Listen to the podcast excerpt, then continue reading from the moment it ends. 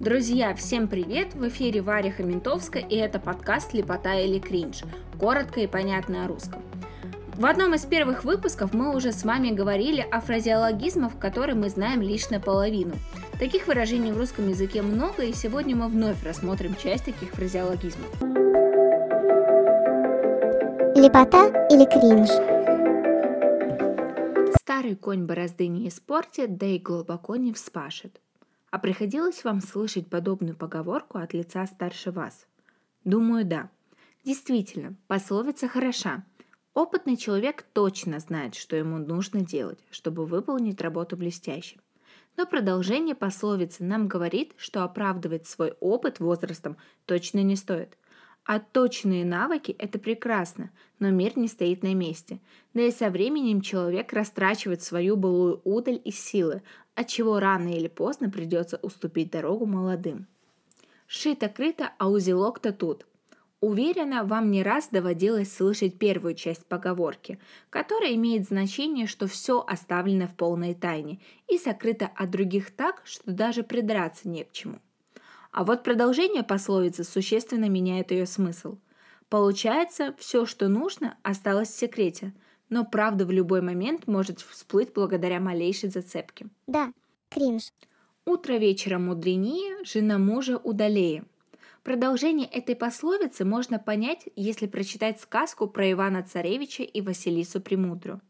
Дело в том, что в светлое время суток Иван активно действует, ходит к батюшке-царю, противостоит интрижкам, а лягушка в это время беспомощна и бесполезна. Однако с наступлением ночи, когда у Ивана уже не остается сил и его голова заполнена мыслями, роли меняются. Иван безмятежно спит, а Василиса Премудрая решает проблемы, накопившиеся за день. И приговаривает «Не тужи, Иван-царевич, ложись-ка лучше спать почевать, утро вечера мудренее». Ума палаты да ключ потерян. Давным-давно на Руси большие комнаты при дворе назывались палатами. В таких местах собирались бояре, думали государеву думу, и поэтому об умном человеке говорили «ума палата». Но если человек пытался изображать из себя знатока, то добавляли «да ключ потерян», что намекало на то, что хоть мозгов и много, но пользоваться ими не умеет. Эх, лепота. Повторение – мать учения – Любимая поговорка учителей и родителей, оказывается, имеет довольно провокационное продолжение. Целиком она звучит так. Повторение – мать учения, утешение дураков. Смысл полной пословицы не в том, чтобы повторять по сотни раз одно и то же, чтобы научиться. Учение – это в первую очередь анализ полученной информации, извлечение опыта. Повторение без соответствующих выводов лишь утешает. Дуракам закон не писан – а вот эта пословица не изменяет свой смысл, несмотря на свое продолжение. Но полная версия дает понять поговорку еще глубже.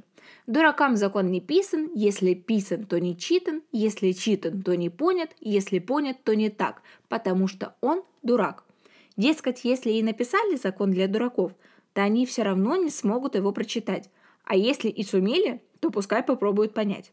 Если уж и поняли, то совсем беда, поняли неправильно.